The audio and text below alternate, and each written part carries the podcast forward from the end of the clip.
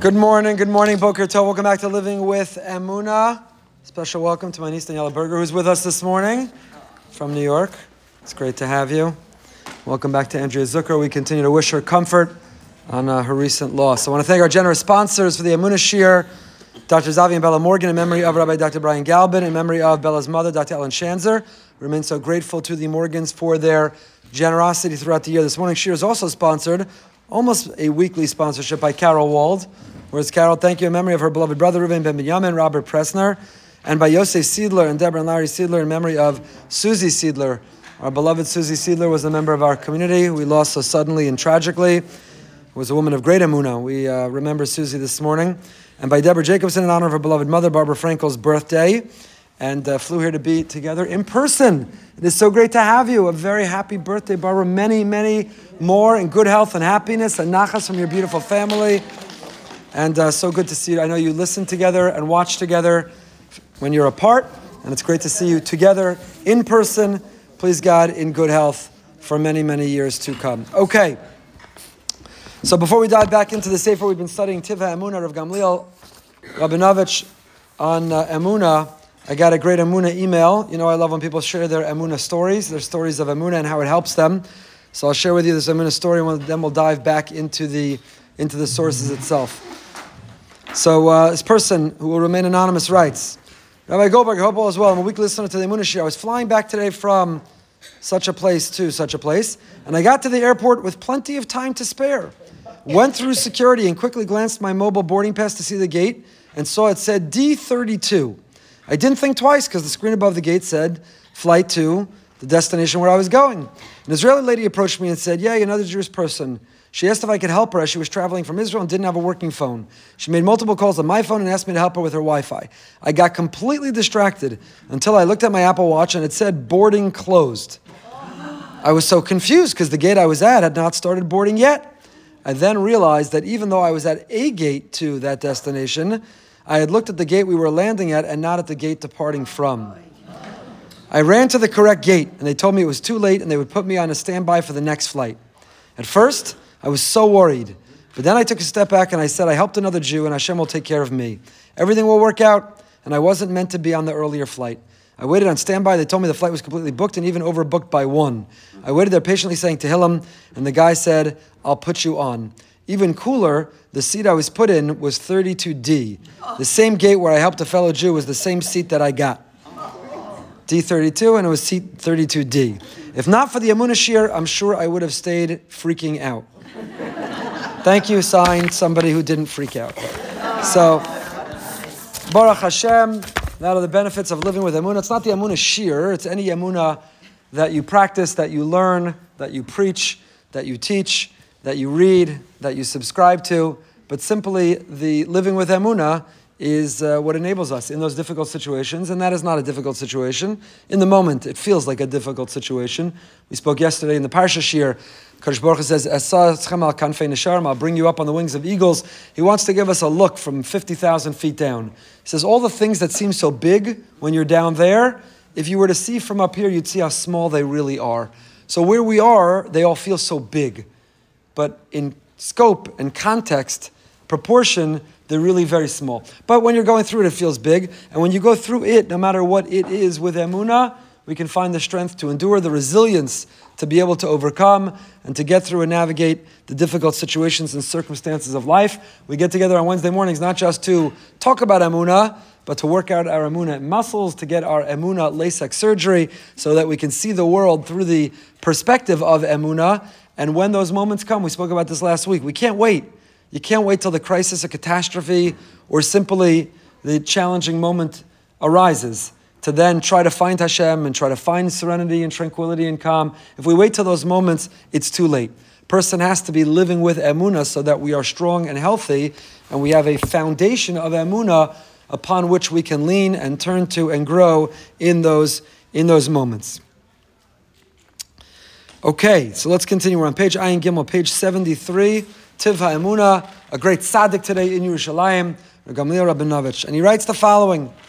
Bamasha Adam Shakua ze nosein. Vim chalila Adam Shakua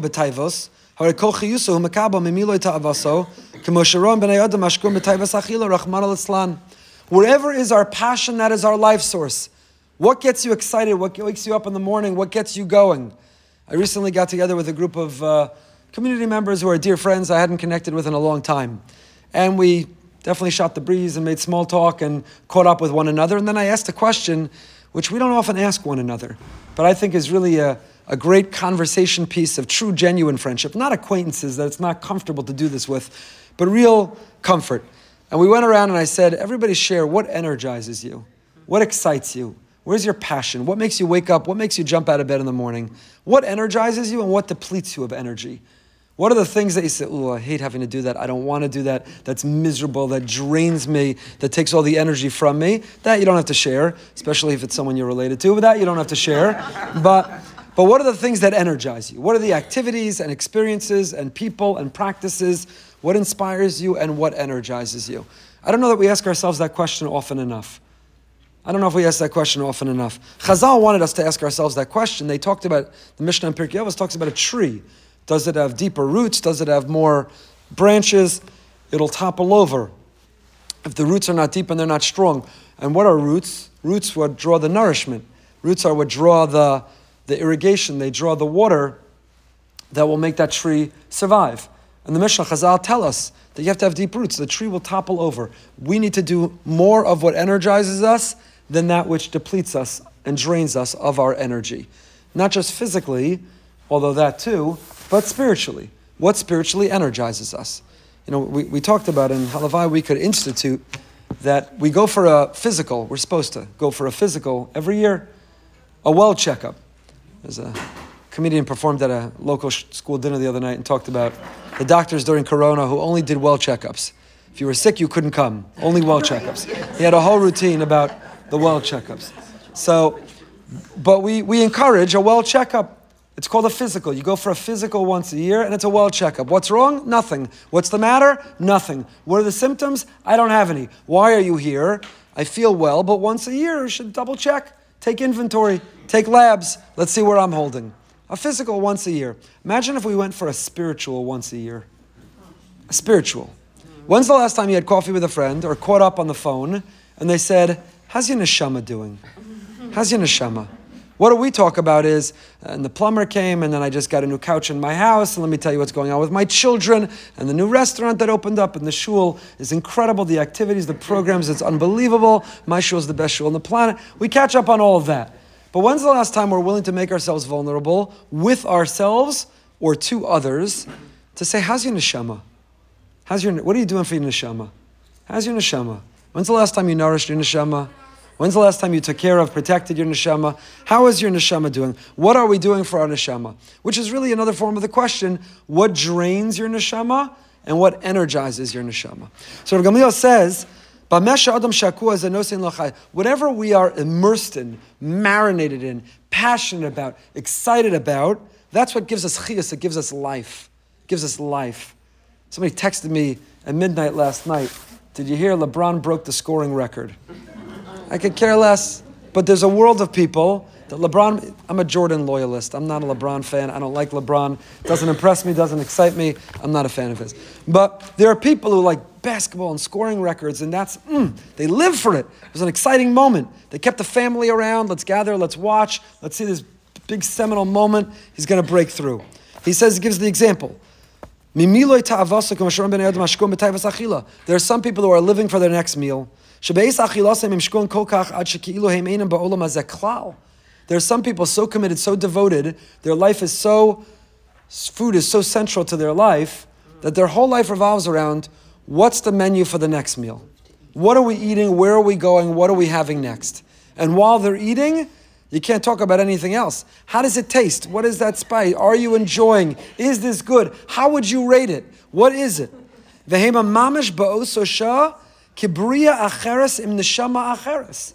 So the same person who you could engage intellectually, spiritually, emotionally, but in the moment of their indulging physically, they're a bria chadash. You don't. They're unrecognizable.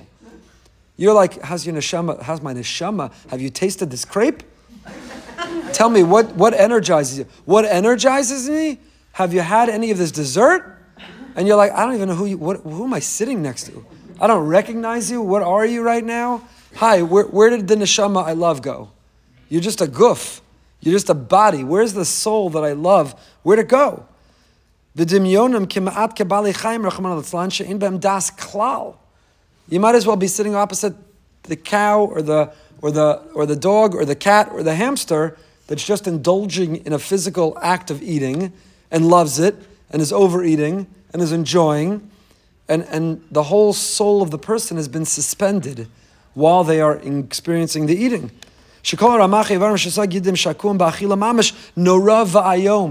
All of their limbs and all of their organs and all of their intellect and all of their emotion and all of their soul is directed only to that moment of eating. Not mindfully eating, that's a Jewish concept we've spoken a lot about.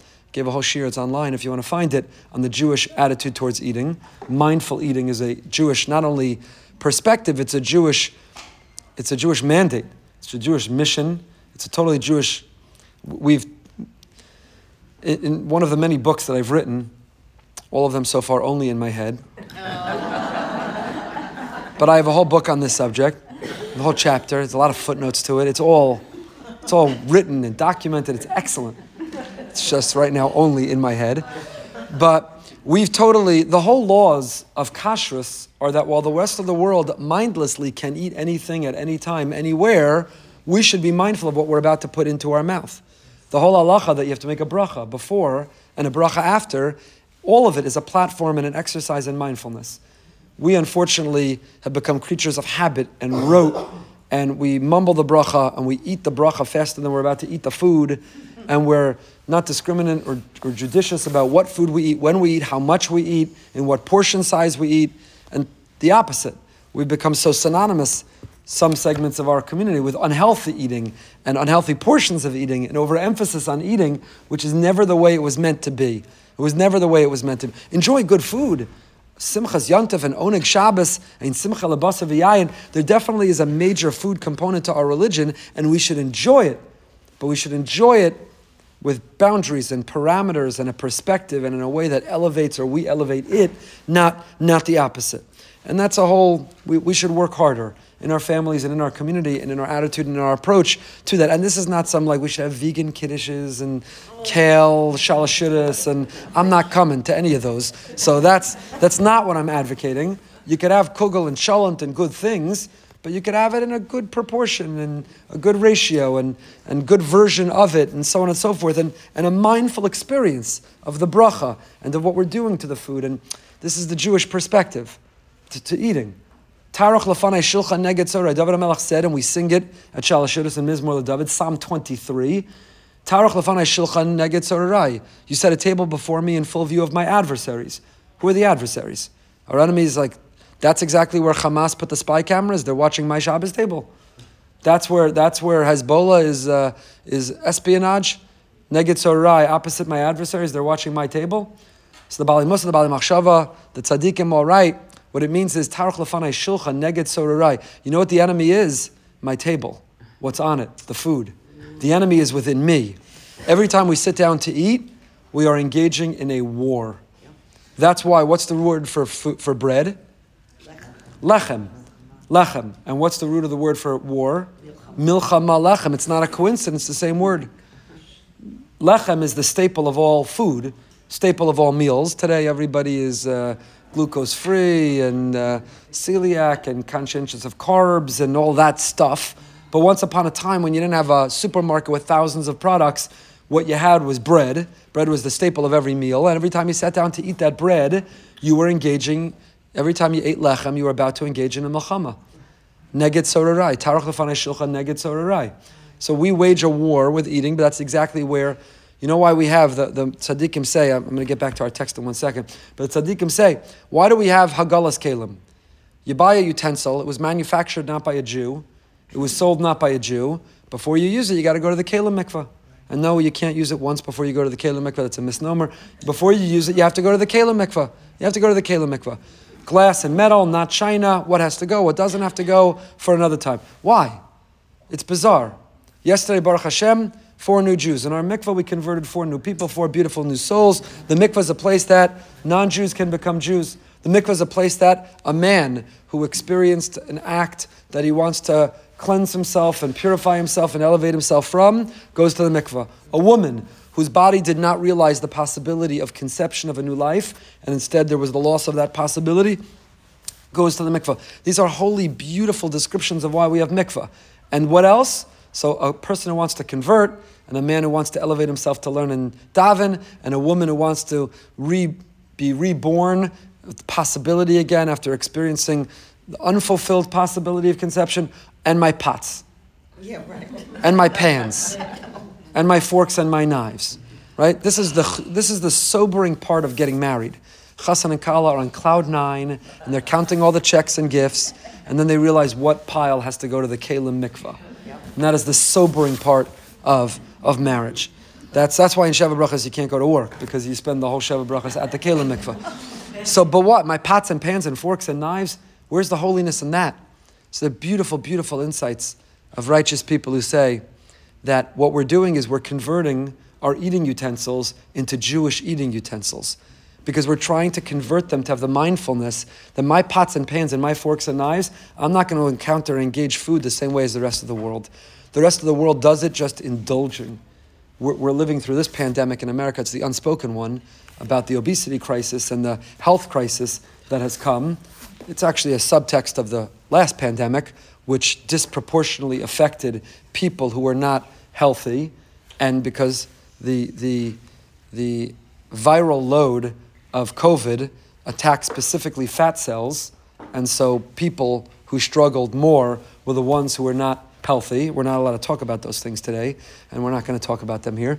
We're not allowed to talk about those things. But, but we're supposed to be living a different mindfulness, a different level of life, a different consciousness. The Jewish approach and attitude is that my pots and pans, my forks and knives, I'm about to cook really delicious food and delicious recipes, recipes of my ancestors, recipes that have an emotional connection to me, recipes that will enhance my Shabbos and my Yantif.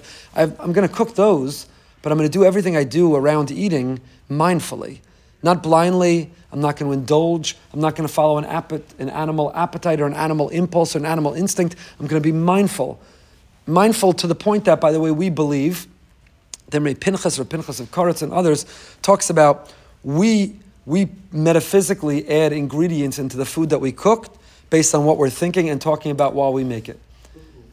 The dough of Sarah Imenu that Rivka was able to recreate in the tent Yitzchak knew Rivka was the one because when she came back to the tent, the tent that Sarah's candle was lit from Shabbos to Shabbos, and the dough was perfect, and, and so on. What does it mean the dough was perfect? So then Pinchas or Pinchas of Koretz says, what it means is what you're speaking about or listening to, what you're thinking while you're making the dough, the challah, is actually one of the ingredients that goes into it.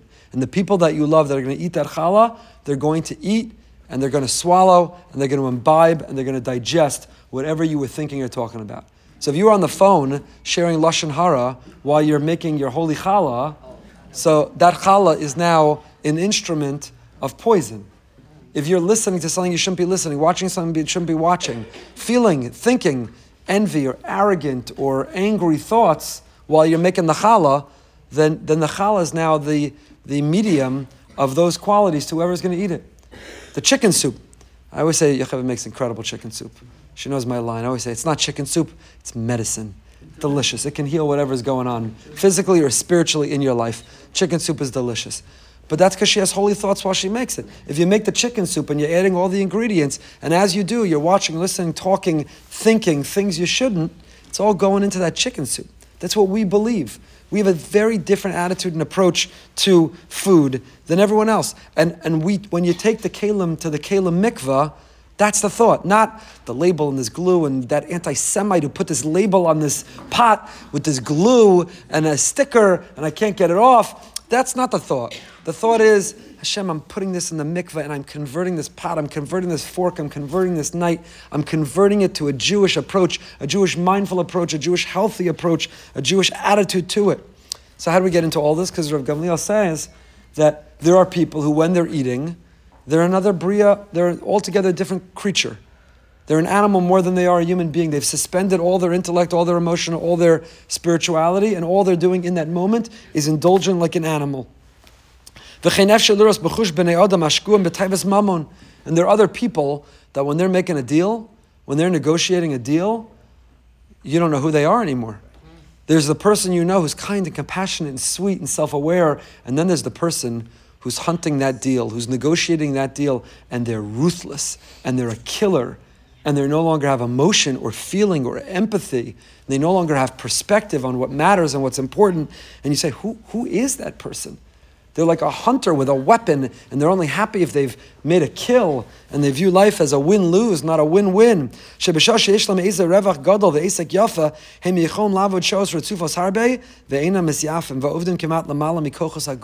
There are people in the pursuit of money and material things, don't need sleep. They could work 23 out of 24 hours and not tire. The adrenaline rush they get from making a kill, from making a quick buck, from landing a deal, from turning a profit, you, have never seen such happiness, such joy. You don't even know who they are. They're unrecognizable at the moment. Eighteen,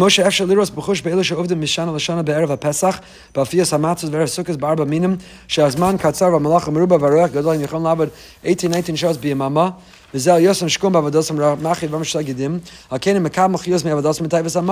Right? The corollary or the the more appropriate manifestation or expression of this is you see the people who run the matzah bakery before Pesach, which by the way, the matzah is almost all done already for this Pesach. It was done by Hanukkah, the matzah for this. I just saw the Shatzar Matzah factory closed down, shut down. No Shatzar Matzah this year, shut down. So they say, retired. I don't know if it's true or not. A rumor. Shots, shots Shatzar matzah. Anyway. So the people who run that matzah factory, it's round the clock. They don't tire. They're so driven to provide the matzah, to make the matzah, to manufacture the matzah, and to make a living off that matzah, that they're just driven. And they get a chias. I don't know what a good translation of the word chias is. Chias, chias is you get life. It is your source of life. It's your life source. It's not a good translation for the word chias. Chias is your life source. What gives you chias? What gives you drive? What gives you energy? What gives you excitement? What gives you passion? What gives you enthusiasm? It's your chias. He says, I'm not talking, he said, but there are the people who say, you know, I'm going to corner the market on Dalad Minim, Lulav and Esrog. I'm going to corner that market. I'm going to push everyone else out. I'm going to market better than everyone. I'm going to sell the most Dalad Minim. He's not, not L'Shem Shemaim, but the people who want the profit. They'll work all hours of the day and night. They're unrecognizable. All they care about is that dollar. All they care about is that profit. All they care about is that bottom line. You don't even know who they are anymore. Says Rav Gamliel, why is he mentioning all this? Because lumazeh keshadam is romim losa shamasil sushar barvis ames itzala adam machovaso ba'olamo. If a person were to really stop and think and contemplate and remained very conscious and conscientious and aware, why am I here? What am I meant to do? What is my legacy I want to leave? Is it going to say on your tombstone, he landed the most deals, he turned the greatest profits, he ruthlessly beat out every competitor? Is it going to say on the tombstone, had the best recipes, ate the most, was the most engaged when we were eating in the food, didn't care about anything else? Is that what we want them to say at our Levaya? Is that the dash? You know the famous poem, The Dash Between the Years? If you don't, Google it, read it, have some tissues nearby. All that matters is the dash between the years. Is our dash is, is it about the recipes or how much we ate, how many restaurants we toured, where we went, our knowledge of food and flavors and umami? Is that, is that, uh, is that what it should say on our tombstone? That's not the answer to Machovasa Ba'olamo. What was missing in the world before you were created? And what is waiting for you and you and only you to do? And what would be incomplete in Hashem's world if you didn't do it? The answer is never going to be about another deal or making more money or eating more food again, there's nothing wrong with making money, and there's nothing wrong with enjoying good food. This is not, we are not a religion that believes in asceticism or vows of celibacy or abstinence. We don't think holiness is found in elevating above these things. Enjoy them. It's a beautiful world Hashem created, He wants us to enjoy it. But in perspective. And that's not, they're all a means towards something else. The food is a means, right? We won't get into it now, but it's this week's parsha also. Yisro comes, and Vaisaper Moshe, Moshe tells him everything that happened. You're not going to believe it. Shver, you're not going to believe it. Father-in-law, you're not going to believe what happened. And then there was 10 plagues. And then we thought it was over, the Egyptian. And then the sea split. You won't believe it. And Yisro says, that's incredible. What's for lunch? That's amazing. Do I smell a barbecue? That's unbelievable. And then Yisro all of a sudden makes a barbecue. He brings olos zvachim, he makes a barbecue, he makes meat, and everyone else smells the barbecue. Aaron comes, and the Zakanim come, and they all sit down and they eat. And now we're ready for Kabbalah Satorah. After the barbecue, the all you could eat barbecue. After the lunch buffet. What's that doing here? Why now? So we won't get into it, but it is the notion of the role of food in, in a positive sense, that we can elevate the act of eating, and the act of eating elevates us, and it is the union of the, the body and the soul when we do it right, when we get it right, and we do it in a positive way. So we're not, we're not railing against it. It has a place and it has a role, and we should enjoy it, but we should never confuse it with being our mission or our life. Never confuse it with the answer to Machovaso Olamo. Why are we here? Why are we here? It's never too late to ask yourself that question. It's never too late to live the life you were meant to live. It's never too late to create the legacy that you were meant to create. But how many go deep into their lives and never ask and never think about that question? It's how the Ramchal begins the Mesilas Yesharim. Yisoda Yisors, V'shorash Ha'avoda. He says the core and the foundation, the source, the root of all life is to ask ourselves, Ma ha'adam ba'olamo. Why did you wake up this morning? Why did Hashem have you wake up this morning? What are you meant to still do? What is the world waiting for you to do, to be? And it doesn't have to be on a large scale cure cancer, make world peace, solve. It could be to be the best version of you, to be the best mother or father, husband or wife, best community member, best friend. Those little small things are very big things, but they're very different than to eat more, to earn more, to buy more, to vacation more. So, what is the purpose of life? Kirvas Hashem. It's a beautiful pasuk in Tehillim. It's a beautiful song that was recently composed. Kirvas Hashem litov. Kirvas Hashem, being close to Hashem for me is good. What is the measure of success? What is the measure of life? It's not how much I have, but it's rather how close to Hashem I am. Kirvas Hashem litov. You know what's good for me? So, if you go for a physical, when you're done, the doctor reviews your labs and reviews the tests and reviews the exam and says, you know, go for a little bit more of a walk. You could use a little bit more exercise and cut off the salt or the sugar or whatever the advice is. So if you went for a spiritual, if we went for a spiritual, you know what the spiritual doctor would say? Add a little bit more kirvas Hashem. Kirvas Hashem lacha tov.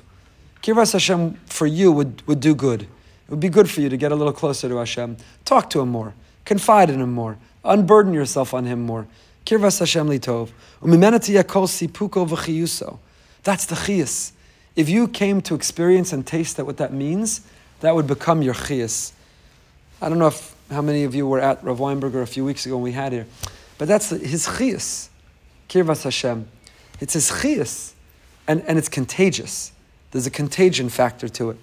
There's contagion to negative attributes and qualities, like your health, your eating habits are a direct result of the people you spend the most time with. There's a negative contagion factor and potentially positive contagion factor. But there's also a contagion factor spiritually. Are we around people who drain us, who are cynical about God, cynical about spirituality, turned off, disaffected, disillusioned? Or do we connect to other people's hotspot? Do we have incredibly high speed connection to Hashem because we're latching on to other people's hotspot, we're around them. I, I don't know anyone who walked out of Weinberg was like, that was a waste of a night. I'll never get those couple hours back. That was pretty boring. I don't know anybody who walked out that way. And if there were, I don't want to know about it. But everyone I know walked out was like, wow, I, I feel something. I'm on fire. I, I sang and I danced and I was moved and I thought and I laughed and I cried and I had goosebumps and like I want some of what he's having. Can I have some of what he's having? Whatever of Weinberger's having. I want some of that. So I'll tell you what he's having. Kirvas Hashem. He's having that he talks to Hashem. Uh, I'm not over romanticizing Rav Weinberger. He's a human being, like we're human beings. But there are other righteous men and women, other very holy men and women and people, and not all of them have big platforms and big names and fancy titles and big followings. Some of them are sitting next to you right now in this room and they live every day with extraordinary emuna. And when you attach to their hotspot, you could have such a high speed connection. Just attach to their hotspot. And you, even if you're struggling to connect directly, connect to their hotspot and you could have such a high speed connection. Because they're kirvas, they're having some kirvas Hashem, say, I'll, I'll take what they're having. I'll have two of what they're having. Kirvas Hashem. If that becomes our chias, our Weinberg wakes up in the morning and he's not like, did LeBron break the scoring title yet today? What's the market doing today? There's nothing wrong with getting excited about basketball. There's nothing wrong with following the market and being invested in it and doing well with it. But is that your chias? Is that your chias? Is that what drives you? I had a cousin in Lakewood who tragically died at the beginning of Corona. Tragically. He was an unbelievably modest but extraordinary Talmud Chacham. He was an accountant, and he was old school. Old school. There are very few people like him in the world today. He would work every day till he had enough money for his family and then stop and go to learn. Hmm. And he's brilliant. So he had clients who desperately wanted him, and they knew that you needed to call in time before he shut down for the day because he did well enough that day that he could now go learn. He was an amazing Talmud Chacham. He wrote countless Svarim. He was admired by the Rosh Yeshiva of Lakewood and a humble, modest, very, very special person of Zalman Hillel Fendel, Zechron Levracha, married to my first cousin. Very, very special person. So, told the story. His daughter became an accountant too. And once, when is tax? April 15th is uh, when taxes are due? Yeah. So April 14th that night, she called him and she said, Ty, how you doing? He said, amazing, I'm finished. She said, finished? Wow, it's incredible. It's so early in the evening. You're finished already. April 14th, all your clients, you're done. She starts talking to him about taxes and clients and finances, and you're finished. He said, no, no, no, not, not taxes. I just finished Masechta. Finished. He didn't even know what she was talking about. Are you finished? His mind went right to whatever Masechta he was learning. There was one night, his brothers-in-law, my other cousins, told me one night, he said to them, could you come over? I'm trying to put together a minyan. I'm making a siyum. What's a siyum on? Megillah, Tainus, Moikatan, Makos. What's the siyum on? Seder Nashim. So they got there. He said, yeah, it's a siyum on, on Shas. I decided a year ago I wanted to chazer it, so I did seven and a half dollars a day just to chazer it. Didn't make a big party, didn't have a band. There was no famous singer who came. It was just a siyum on Shas. I just needed 10 people so I could do that and then start again. So April 14th, when his daughter said, How are you doing? He says, I'm finished. Amazing. I'm so happy. And she thinks he's talking about taxes. He says, No, no, I finished just the latest Masechta. He wrote a commentary in Yerushalmi that they showed of Chaim Kanievsky, who was specialized in everything, but Yerushalmi was blown away and said it needs to be pun- it needs to be published, and they're working on that now.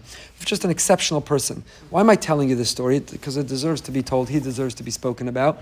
But because what Rav Gamliel is describing, you know what his chias was? He was a brilliant brilliant with taxes, brilliant with numbers, but that wasn't his chiyas. His chiyas was Torah, was learning was Hashem, was his family. That was his chiyas. That was his chiyas. Never confuse earning a living with living. Your chiyas is living. Earning a living is what we need to do to be living. That was the story Rav Weinberger told. Other people put their logo on it, spread all over the internet, but that was the story that he told here at the Boca Raton Synagogue that his father, when he called and he needed his father, was the middle of the day, and he said, Hold on. And his father came back to the phone and they spoke for 45 minutes. And later that night, his mother told him, You know, your father kicked everybody out of the store. It was a dry cleaning and locked the door. And he felt horrifically terrible. His father's Migra Parnasa, he kicked everyone out and locked the door in the middle of the day. So he went and he apologized to his father. And his father turned to him and he said, Why are you apologizing? Why do you think I have a store? Why do you think I do all this? Why do I think you earn this living? Is for those 45 minutes when you need me. What do you think it's all for? What was he saying? His chiyas is not dry cleaning. His chiyas is not his parnasa. Maybe he enjoys it. Maybe he's devoted to it. Maybe it's his calling. It's not his chiyas. What's his chiyas? Your chiyas is not necessarily what you spend the most time on quantitatively, but qualitatively it's your chiyas. You have so little time, Nabach, in this insane world today with our children, but that's your chiyas. Those interactions, which should be longer and must be longer, but those inter- that's your chiyas. That's what you do everything else for. Is the chiyas is what gives you life. So our chiyas is kirvas Hashem, is that those moments of talking to him, connecting to him, singing with him, dancing with him, feeling his love, feeling his embrace. Or to quote our new friend, what's your chiyas? Not freaking out. That's your chiyas. You understand for the person who sent me this email, she was sitting next to Hashem in the airport on standby. She was sitting with him. That was her chiyas. Kirvas Hashem.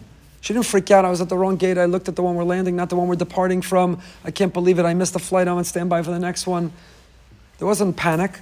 She said, That's where I was meant to be. I met that woman. I helped that woman. I gave her my phone. She made those phone calls. I wasn't meant to be on that earlier flight. Hashem didn't want me to be there. He wants me to be here. Kirvas Hashem. He, he's, it's not the person behind the counter. sometimes that we panic and we freak out at them. The person who seems to be typing their dissertation all while they're looking where your seat is. That's the person that you're having the panic attack against. No, Hashem. Hashem's the one behind the computer. Hashem's the one determining what flight we're on and if we make it and if we'll get on standby or not. Hashem's giving us our seat assignment. Hoping it's a good one with some extra legroom. But Hashem's the one who's giving that upgrade, that seat assignment, when you live life, kirvas Hashem litov. What's our chiyas? What's our chiyas? Luma zos memais b'chol tanugos havlei ha'olom hazeh. V'kol teshuka so, v'chem daso rak lahosev kirvas Hashem. Oazu mekabel chiyas me'avodas Hashem.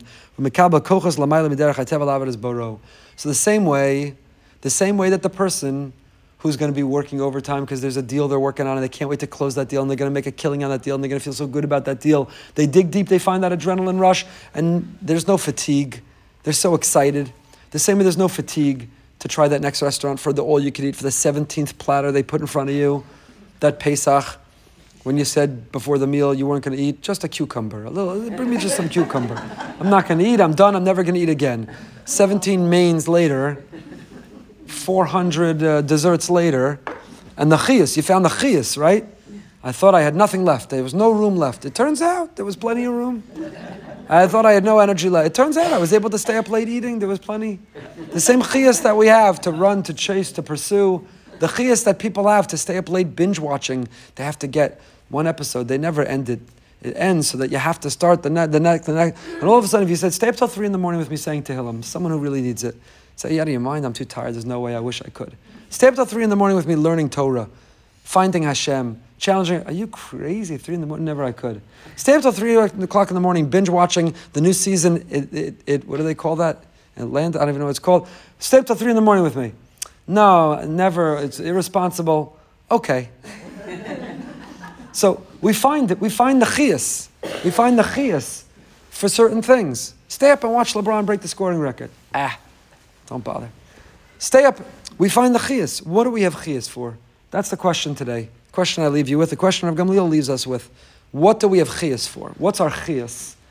What energizes you and what depletes you of energy? And what energizes us should not be. There are people who their entire life revolves around the next meal.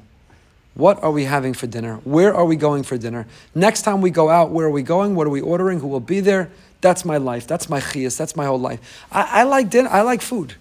You may have noticed if you've been coming to a few of these shiurim. I, I, like. I enjoy. I enjoy a good meal. I enjoy food. Again, I'm not on the team that's like, don't care about that. But is that is that a chiyas? Is that life? Versus what's the next shiur? What's the next chesed opportunity? When's the next time we're seeing the children? When's the next time we're helping a friend? When the next time? What's the source of our chiyas? What's, when's the next sunrise minyan at the beach? What's the source of our chiyas? How do we answer that question? Because that in so many ways determines our life. Join us tonight behind the bima with uh, Mort Klein, the president of ZOA. You may not know, his father was a Satmar Chassid, survived Auschwitz, lost all of his family. How he is a spokesperson for the Jewish people in overcoming Tourette's. Fascinating discussion tonight at 9 p.m. Till next time, stay happy, stay healthy, stay holy, and find your chiyas.